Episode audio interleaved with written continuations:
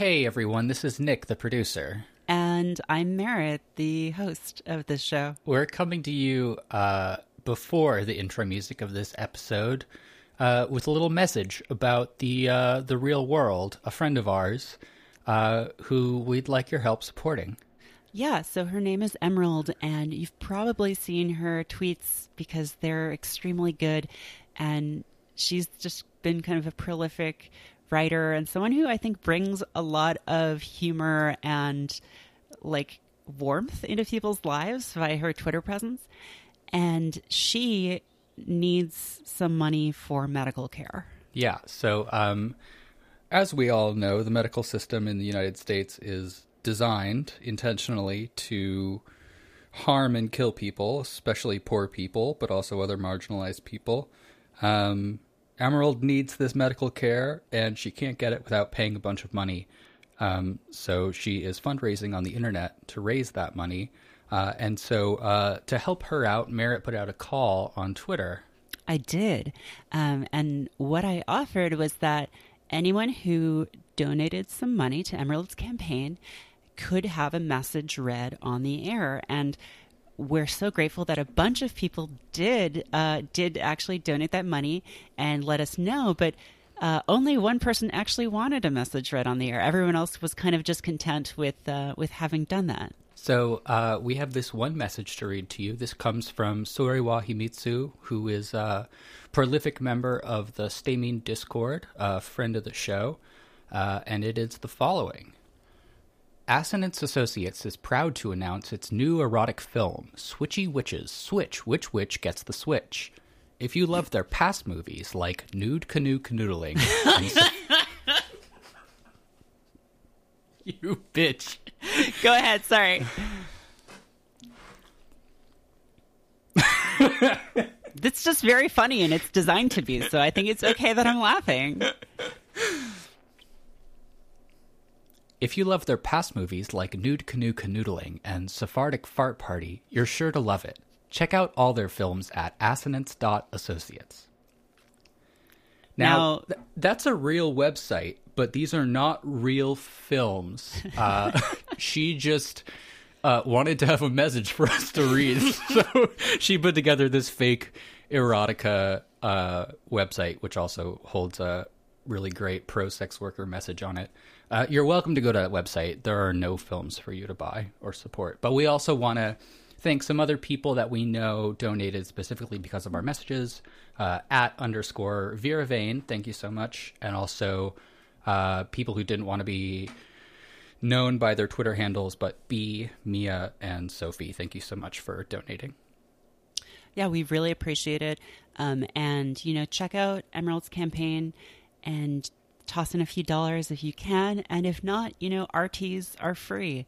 Um, so go over and take a look at that. And we really appreciate anything you might be able to do for our really good friend Emerald. That's it. Uh, thanks for taking the time to listen to this message about our friend and enjoy the show. Bye bye.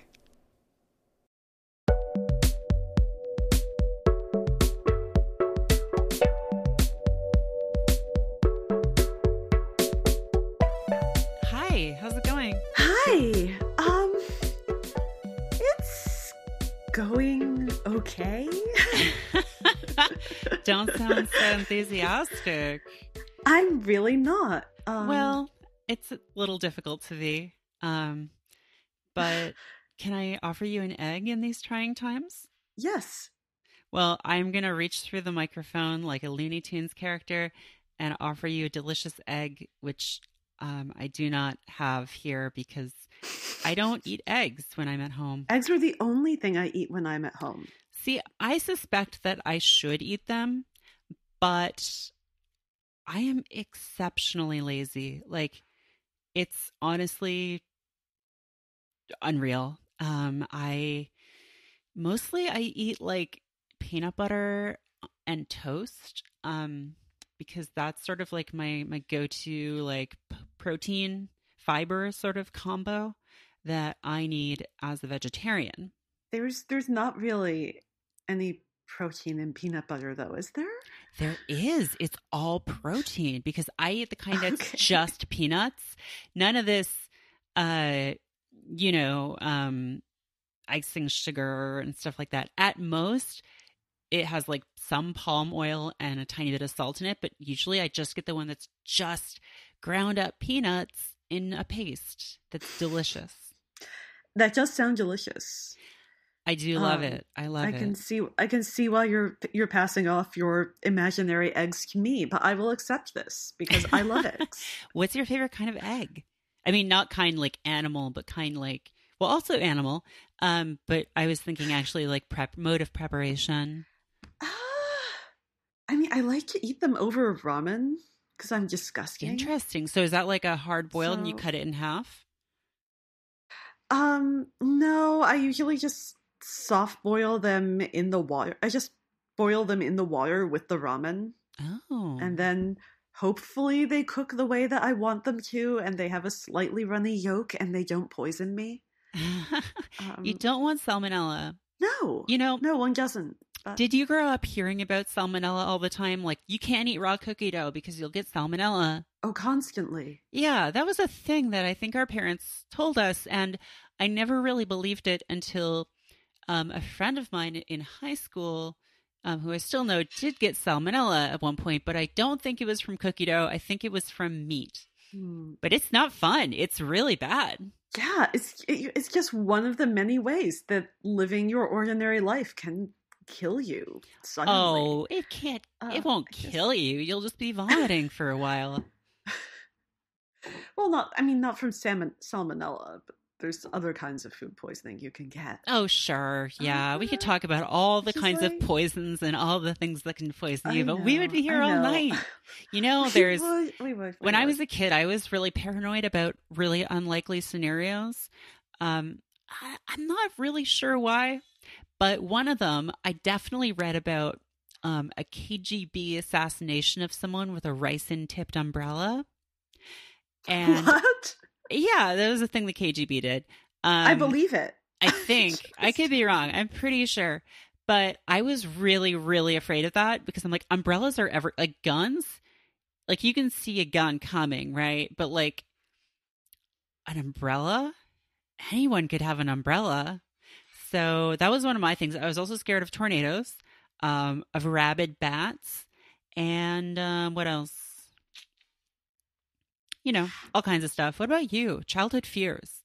Childhood fears. I was convinced that I was going to. Oh no, I told you this story. I was convinced that I was going to develop schizophrenia. Um, Oh God, that that's a real that's a real fear. fear though. That's not like rabid bats. That's horrifying.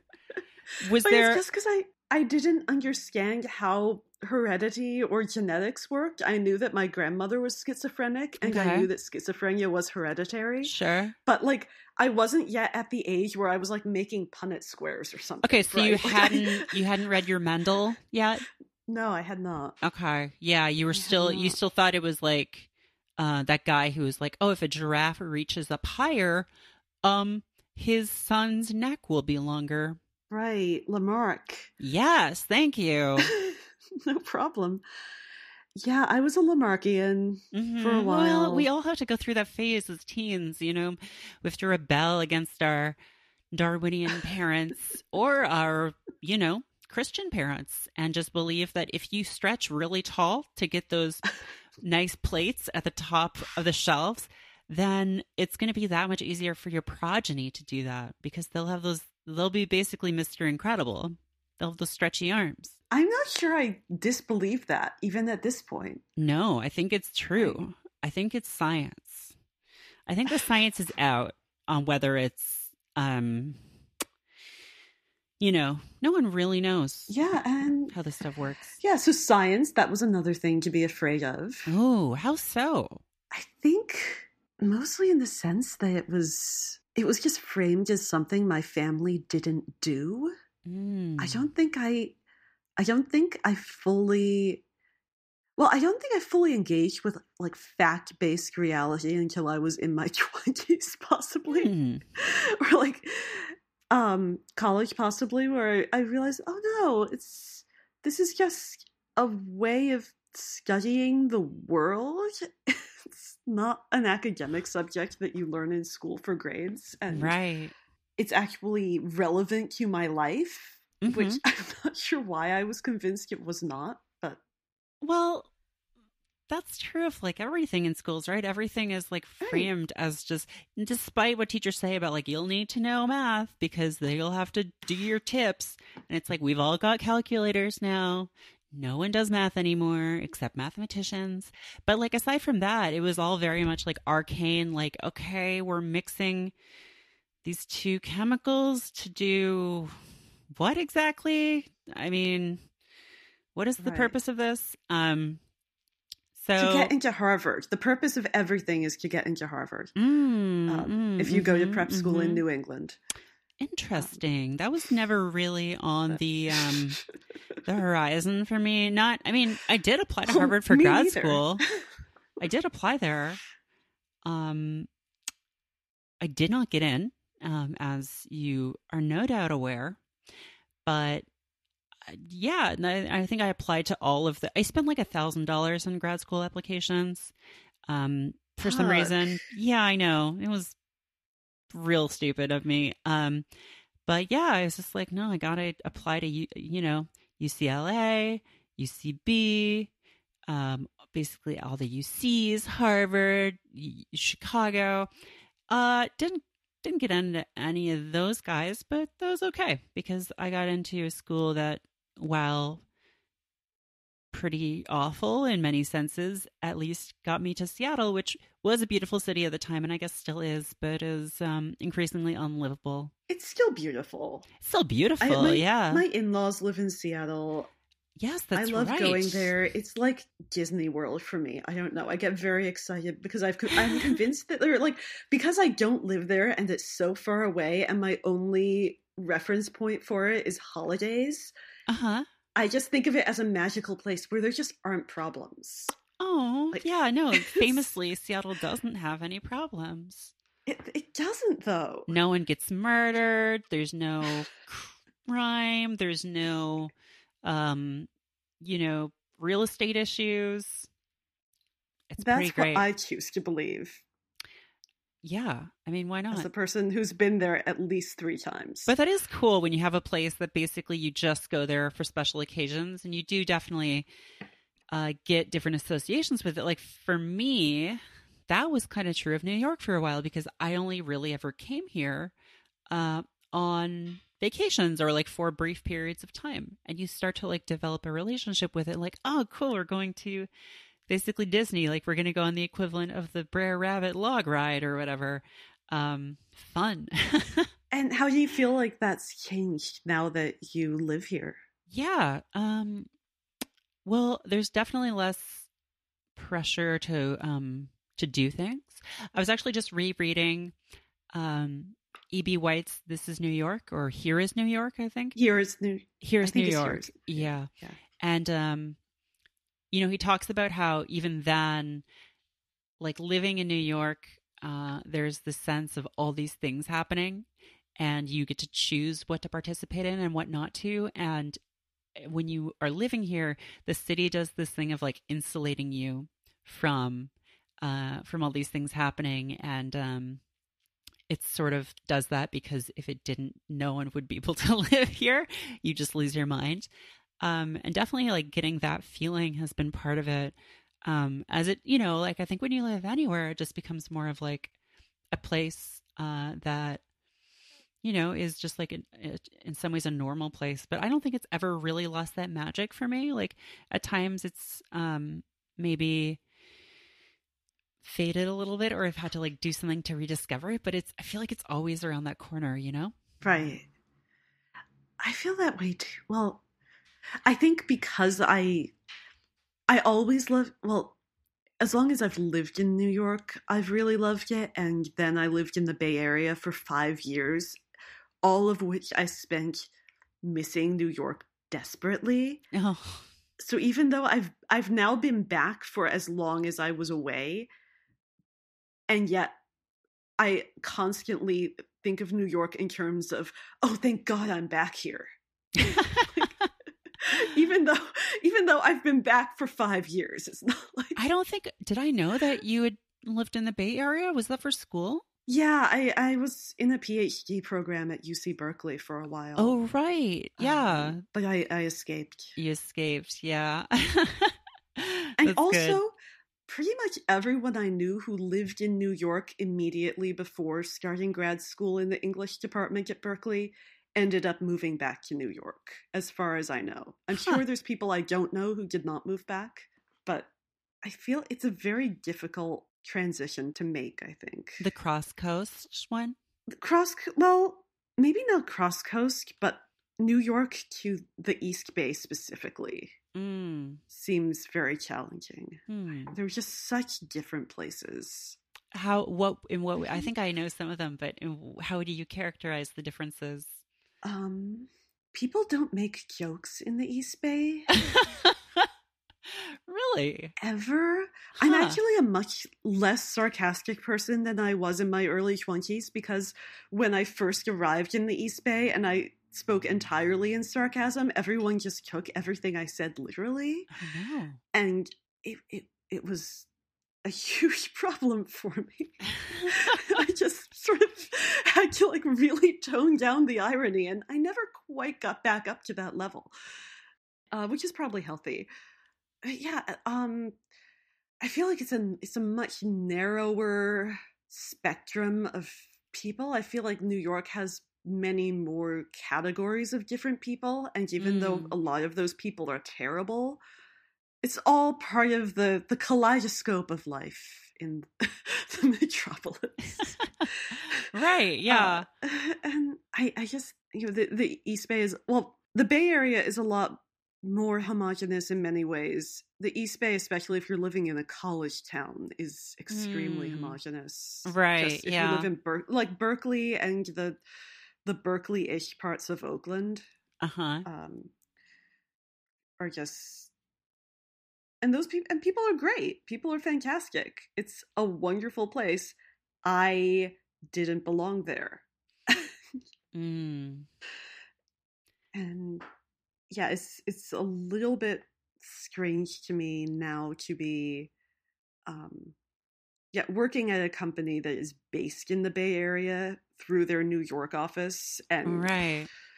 like ha- like having to sometimes travel back and forth from there for work and being affiliated with a completely different like a completely different sector of the area than I ever connected to while I was living there is a little bit strange. Mm. Yeah. Um, that kind of relationship to a place from a distance is really odd. Right. It's like I suddenly have a different relationship with this place where I used to live for 5 years that Mm.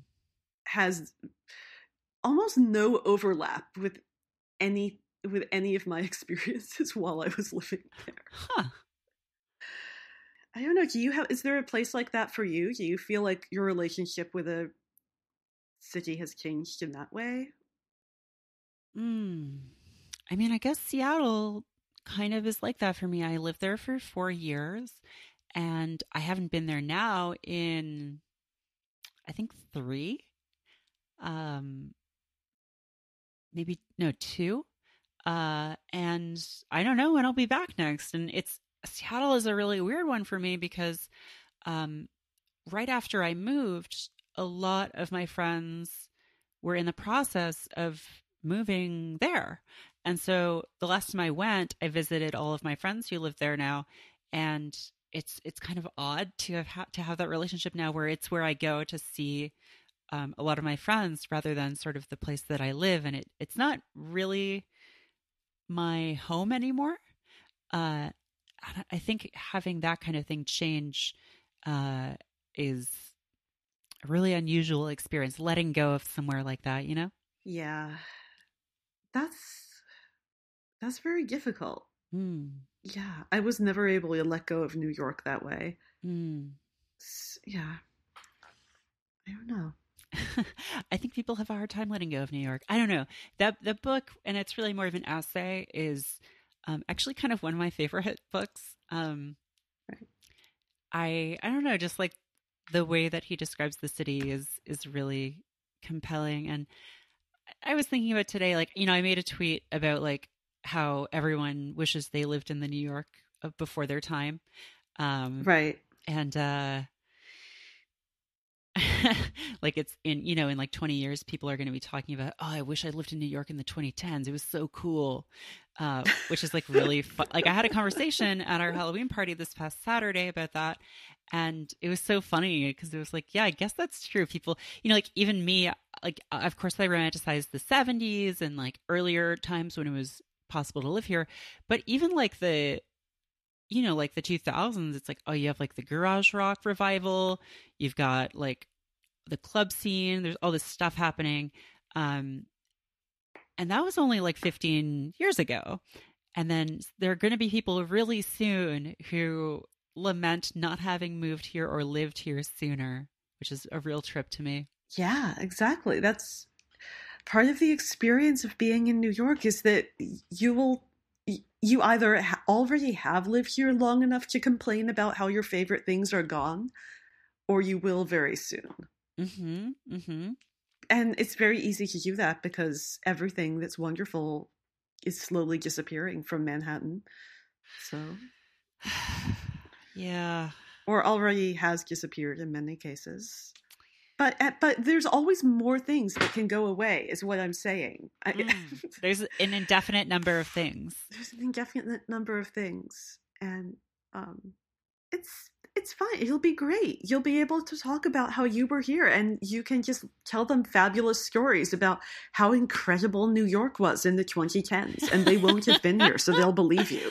Yeah, God, uh, you can tell, just make things up whole cloth. Naomi likes to tell me stories about how amazing New York was in the 90s when websites paid writers a dollar a word. yes, I have heard some of these stories, and I, ugh, yeah. Um, actually, it's funny because the introduction to, um, to Here's New York is by, uh, I think White's nephew. I would have to check it, but and he talks about how like the the essay was originally written in the context of like the tra- the post-war travel boom when magazines were just like paying writers to go to France and just like write an essay about being a de- degenerate on the margins of society um, and you know just like you'd live in a hotel for like a few weeks and just be writing for like vanity fair or something ridiculous and it's like i talked a lot about how the modern equivalent of that is when like casper pays you to write for their sleep magazine about i don't know about sleeping on a train or something Why do all of these huge companies want magazines now? I'm confused. There was a YouTube magazine. Did you really i didn't know that At, it was a one-off. I think they made they had some. They felt like they weren't. They they needed to bring their marketing to the next level, and they thought, you know what, everyone really wishes YouTube was a print magazine. That's the most like bass backwards thing I have ever heard.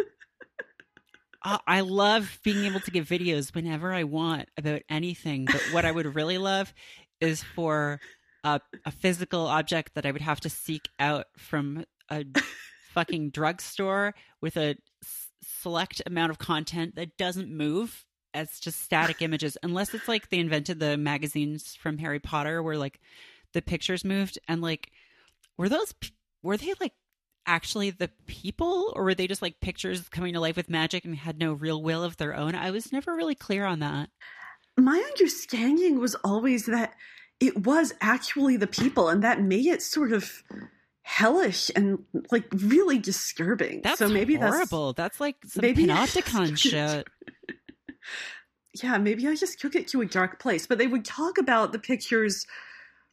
I think wouldn't they talk about the the characters in the pictures would like go and visit each other and go do various things. They Yeah. had little.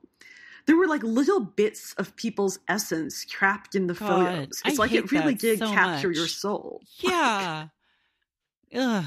I don't think we ever really explored the the long term effects of these kinds of cameras and pictures in the wizarding world. I mean, like, does it have like a long? Do you like?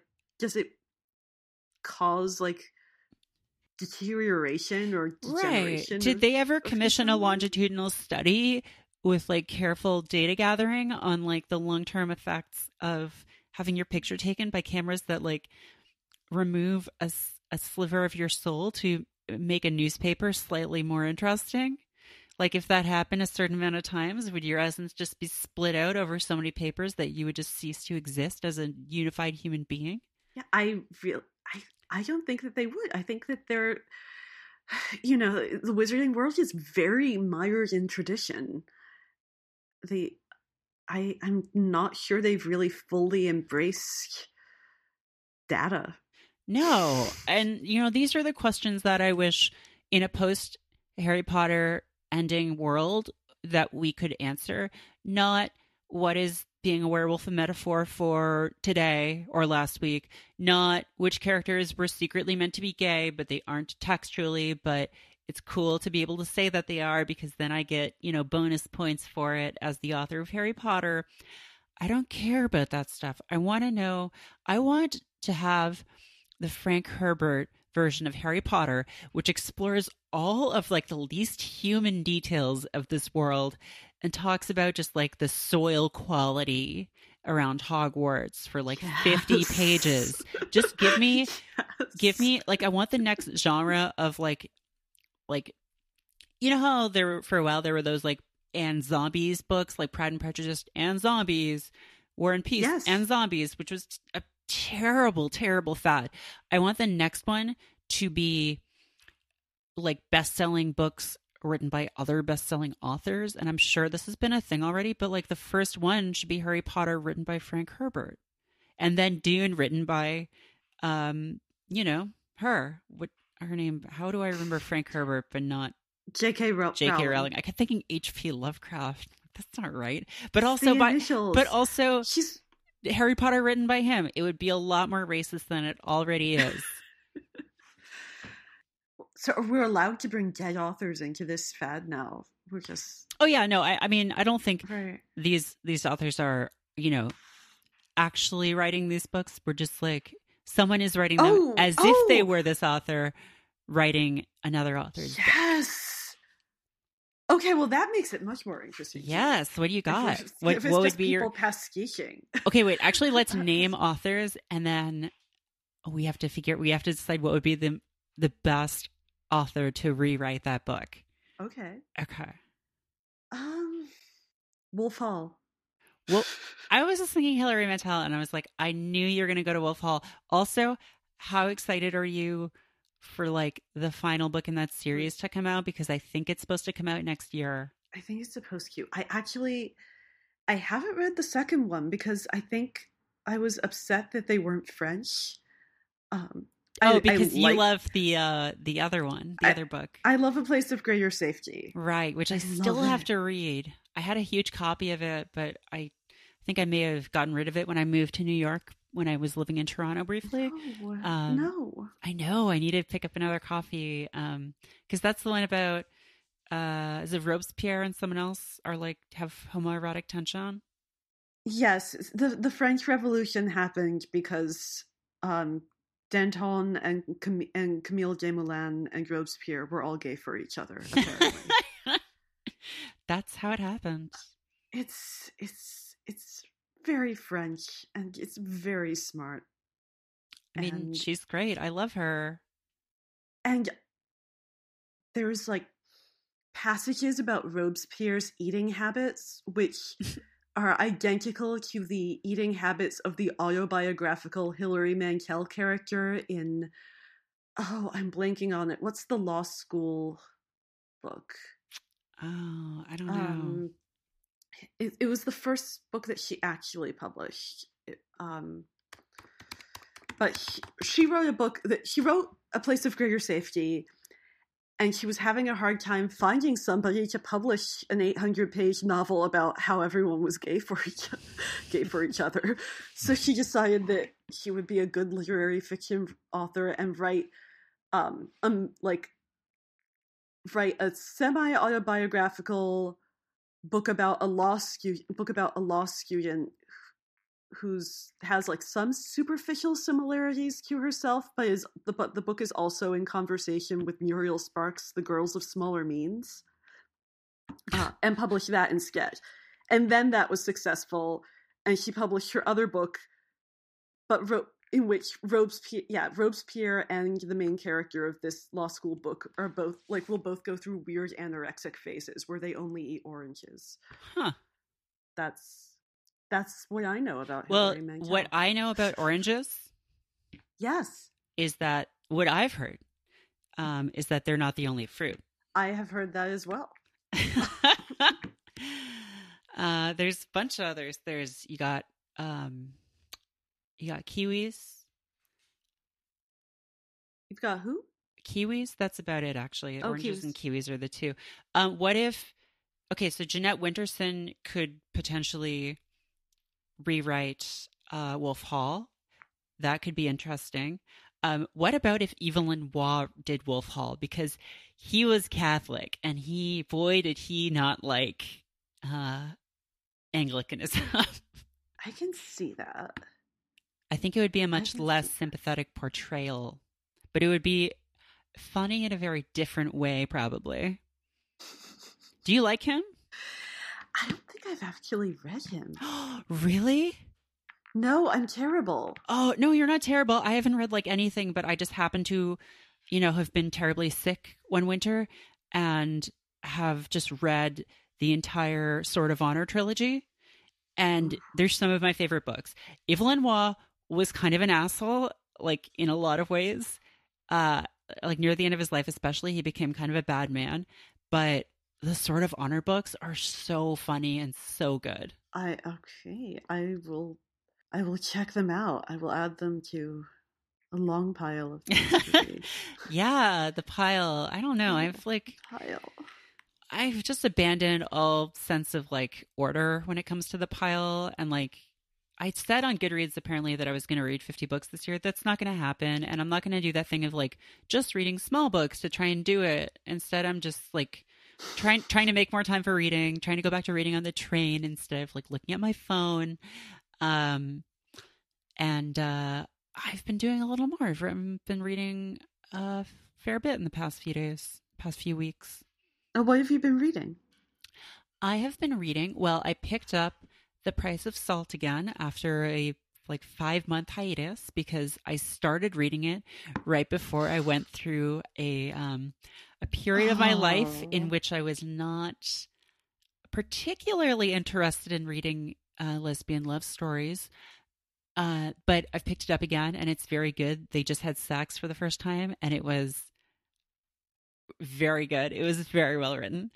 Um, and I'm also, I started reading a book called Felt in the Jaw, which uh, is a collection of uh, short stories about queer women that was written by uh, Kristen Arnett, who is just someone I think I found on Twitter when I started tweeting, like, you know, occasionally I'll tweet, like, what's something you've done recently that you're proud of?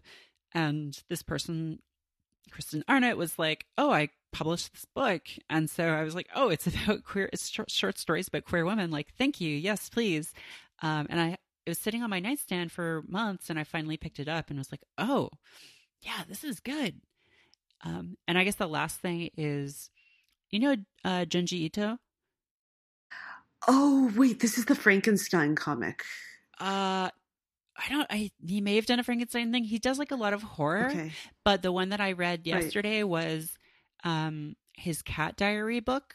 Oh, cool. I don't know that. It's just basically like he moves in with his fiance and they have two cats and his like he's struggling to like adapt to life with them and he uses his horror sensibilities so well and it's like incredibly funny. Like I very rarely laugh aloud at books, but I was like losing my mind just because he uses his like the ways that he draws really unsettling images and horror to just draw these cats looking like completely ridiculous and like upsetting and it's very very good. So I guess those are the things that I'm I'm working on right now. How about you? Oh my gosh. So many. um, so many. Uh, I, I'm actually embar- kind of embarrassingly, I'm reading about the Triangle Shirtwaist Fire. Oh. Uh, because I finally went to the Tenement Museum and and their gift shop is entirely full of books about the terrible, painful lives of people who lived in New York in the early 20th century. And I am a sucker for books in which everyone dies. and a, a nonfiction book about the Triangle Shirtwaist Fire is a great way to scratch that itch. I think Mm-hmm, mhm. there's I I'm still at the point where the factory owners are bringing Catholic priests onto the floor to tell the Italian girls that they will go to hell if they go on strike with the Jewish textile workers. Um, which is a, apparently a thing that happened during the textile strikes. Is in an attempt to split people up along ethnic lines, they would like bring in religious leaders and tell people they would go to hell. Mm. Um, but I think there should be a good like 200 pages of various stories about people who survived or almost died or actually did die. And I mean, the thing is, I live in an apartment that's about a 100 years old hmm and I love my apartment. It's the kind of place I always wanted to live. And now that I've been to the tenement museum, I look around and I think, "Oh right, this this was a tenement. This this is this is the ex- this looks exactly like those apartments that I was in in Lower Manhattan. Right. It's the exact same layout. It's the exact same kitchen. I have like the original kitchen cabinets. It's it's the same kitchen. It's I'm like, um. So now I just try not to think about that when I look at one of my like better adulting achievements and think about how it's actually just a place where people would like live in extreme poverty. Yeah. Sorry, that, that got very that got No, no, that's like that's super real. I've never been there. Would you recommend it? The Tenement Museum? Uh, I thought it was fun. It's if you have a choice between going to an art museum and going to the tenement museum, I would maybe suggest an art museum because you are someone you seem like someone who enjoys art and culture. I love art. But I love um yeah, I love all of it. All that stuff. but if you, know? have if you have visiting family or friends who want to go to the tenement museum, it's it's a good time. Mhm.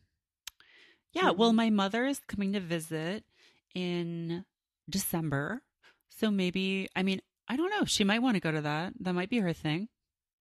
Who knows? Yes, it's a great place to go with your mother. That is that is in fact when where I went to the tenement museum. oh, so yeah, interesting. it's good. It's a good time. History is good. History. Well, I mean, it's good to know. It's often bad, but you still got to know it or you're going to repeat it, maybe.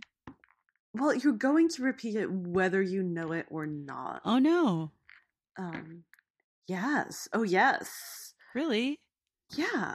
Oh, jeez. It, it turns out that knowing history doesn't actually actually preserve you from repeating it. It just makes you a more sophisticated observer of what's happening around you.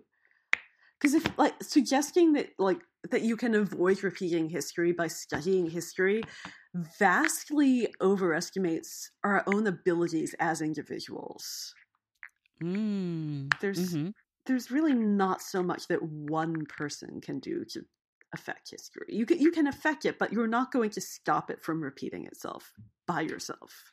Right. Well, yeah, on your own. No, probably Right. not. D- does seem unlikely. You know, you need um everyone needs to learn history. I don't know, did you ever read um any there's like a bunch of of good books about how terrible the state of like history education is in the United States and has been forever basically. I think like Lies My Teacher Told Me was a really good one. Right. Um, obviously, like Howard Zinn, but it's like Right. really uh, shocking. And also, like when I think back to uh, growing up in Canada, like our history education wasn't much better there. It was still basically the same idea of like learn dates and facts that don't seem to have any relevance. It's like taught from a very nationalistic perspective. Um, tragedies are always framed as like, well, at best, framed as like, well, it was bad, but we had to do it, you know? Right. I mean, the thing that's been fascinating. Fascinating is maybe not the word, but the thing I've I've been obsessing over lately is the amount of people on like on the right who consume a lot of alt right media, who are always eager to con- to compare like people on the left to Hitler and the Nazis, like up to and including memes that go there are memes going around saying oh yeah george soros was uh, was in the ss there's people who really believe that. Yeah, of course there are. and and like to do that obviously you have to have no conception of what you have to have no conception whatsoever of like what the nazis actually were or did. And it's this idea that they've been gutted of all specificity and just turned into this symbol. That's i mean when i was at merriam-webster we talked about the fact that the definition of fascism was number one in our lookups for many many months after trump got elected and there were a bunch of reasons for that but one of the biggest ones was because r- people on the right wing were upset that some dictionaries defined fascism as a right wing movement and they found that yeah, and they found that biased, and they were passing around the Merriam-Webster definition, which Merriam-Webster does not refer to fascism as right wing because they might offend somebody. oh my so god. they have they have a very inoffensive definition of fascism that does not use the word right wing oh my and god. people on the right wing were passing it around saying see see this is the real definition of fascism don't look at those other def- those Fuck. other dictionaries that was a long rant but uh, I hate it. things it's yeah so i like i do you think this is something history education can fix because it's I'm sure history professors would say yes. um I don't know, you know? It's like a very Right. difficult question and I'm far from equipped to answer it. Um I mean, I think it certainly could be better and it would go some way towards dealing with that stuff. Obviously, I don't think that just like more education is the answer um to like dismantling these like complex systems of power that uh lead people to believe these things, but it certainly would be a step. yeah i i don't know how how to make people think i know how to I, I I know how to teach people to write, right? Like I used to teach freshman comp. Like I know how to try to teach people to come up with a thesis and make an argument and follow that through to a logical conclusion. right. But I don't know how to make them want to do that. Yeah. It's very difficult. It is. Um having been a teacher myself, like it's tough to uh yeah, to be able to do like like and also I don't know, you're if you're teaching college, then like you're dealing with the like aftermath of however many years of the like awful education system already and at that point it's like well is it still possible to like inculcate those kinds of values or no I don't know. What do you think the answer is? turning it back Fix on me huh? everything, Merritt. Fix everything. well, no, because I like. I mean, when I, I when I think about how I learn this, these things, it's mostly from cult of personality, right? It's- I saw Yeah. people who I thought were were funny and clever and good writers, and they would point out, the, and they they would like criticize other people for being in in a, unable to follow a thought to its logical conclusion, and I would think, oh, okay, I want to be a smart person. I have to figure out how to like how to develop these analytical skills and i also read a fuck ton of books which just teach you that without even meaning to Mm-hmm. Um, like just sort of teach that skill without even meaning to. I I don't know. Yeah, I think to some extent it's like just like luck, right? Like for me, I guess I had a really great uh, I had a really great high school teacher. I had a few really great high school teachers. I just happened to get lucky. I had a really great philosophy teacher who happened to be a lesbian who worked as a riveter um, or volunteered What? volunteered as an airplane restoration riveter in her off time. So like, could you be any more stereotypical? Um, I had a really great economics and philosophy teacher, and then I had a really amazing English teacher as well. And like, I took away from that just a lot of like, oh yeah, no, it's like important to like. I mean, I was an asshole, but like, at least I was on the track to like figuring out like how to think through things like logically or to like be open to different arguments. Um, and I think a lot of people who do that, the problem is you go from being one kind of asshole to another. You go from being one who's just like totally ignorant and unwilling to like consider anything, any like evidence. And when you go to the other, you start going around yelling about logical fallacies at people. But if you can get, if you can push through that phase, then, uh, then I think that's how you sort of become a well-rounded person who is like able to articulate your ideas and defend them and um you know it's like yeah and that's how you become i mean that's like probably the whole idea of like classical liberal education right? Which is like flawed in a lot of ways but not irredeemable i don't think. Um like i think the some of those ideas there are good ones and like a lot of the problems are like who's been given access to that and in what conditions it's been taught. Um but i don't know. I think those things are like basically good. Yes, you agree I agree. I agree. We can stop wringing our hands about the world now. I'm sorry. don't be sorry this is what's going on this is a time capsule of, right of the world right now this podcast when people dig it up after i bury it in a box.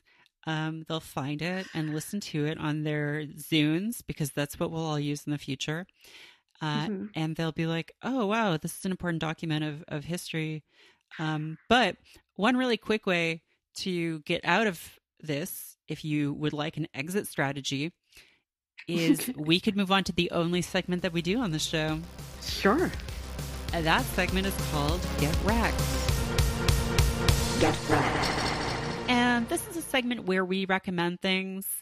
Um, and those things can be whatever we want. And I like to leave it up to the guest as to whether they would like to go first or would like me to go first. Um, if would you mind going first? I would love to. So, I'm going to recommend something that I don't know if I ever have. Maybe I think I have recommended something in this vein before, but I'm going to recommend getting a fainting couch.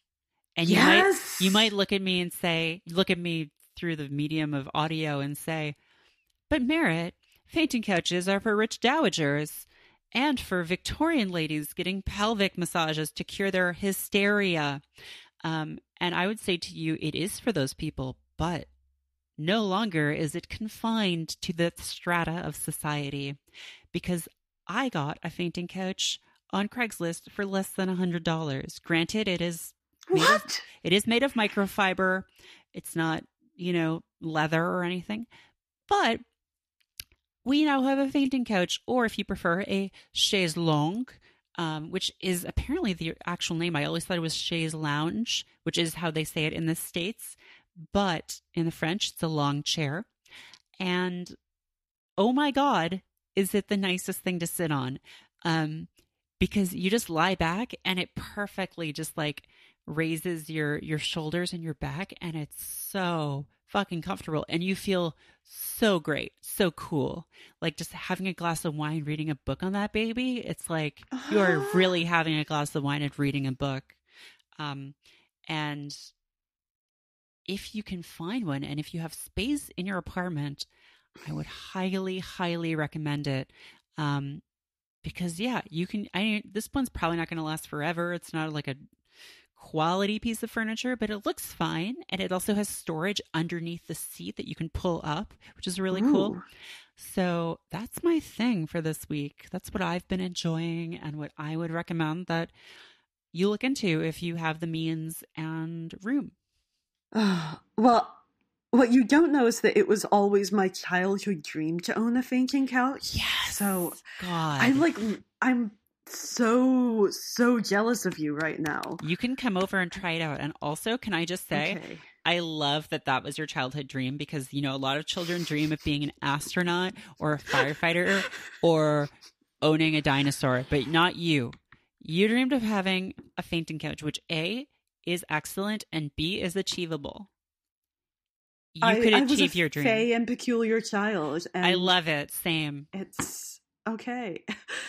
Um, it is. You're right. It is achievable, and I'm really jealous of you right now. We'll come over and, was and try it, but go ahead with your Okay. recommendation.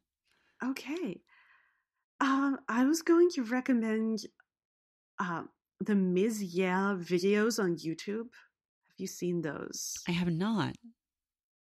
So Ms. Yeah is a character who creates elaborate who cooks elaborate meals inside her office.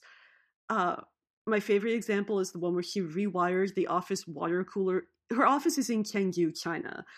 And my favorite is the one in which she rewired the office water cooler in order to um, cook hot pot in the office water cooler.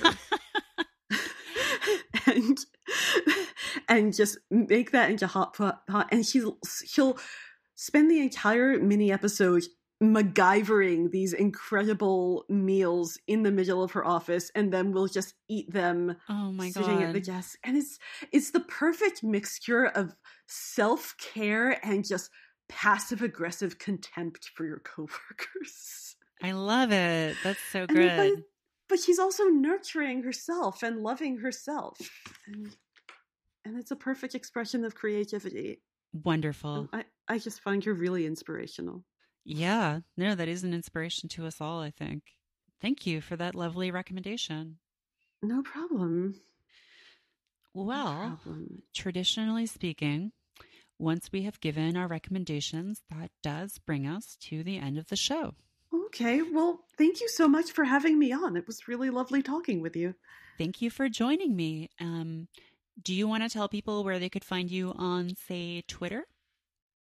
Sure. Um, I'm on Twitter at lnatural. L as in the letter L. L as in the letter L, N A T U R A L E. There's an E at the end. Right. Not El Naturale. Um, With an Oh, EL. That sounds so much better.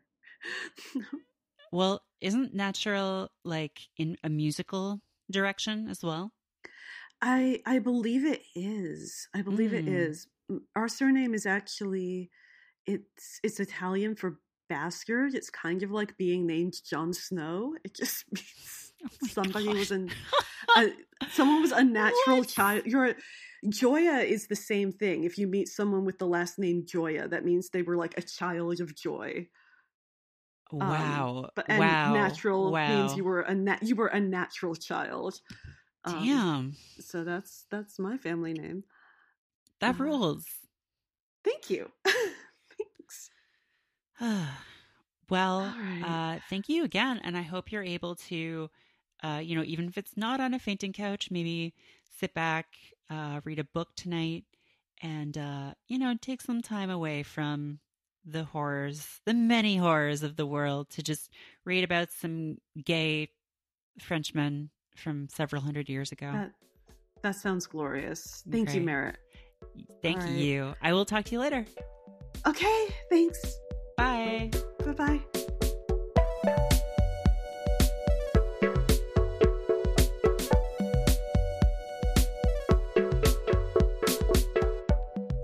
Woodland Secrets is hosted by Merritt Kay and produced and edited by me, Nick Bravo. Woodland Secrets is a part of Stay Mean, the world's only podcast network.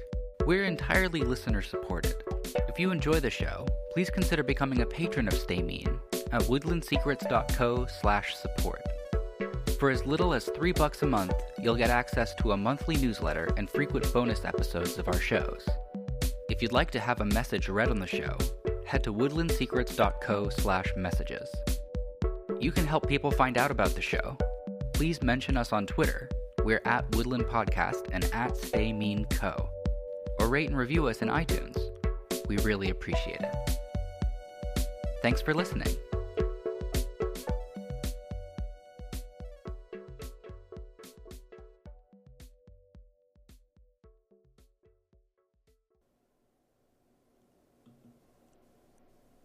That's pretty good, right? Yeah, that's fine.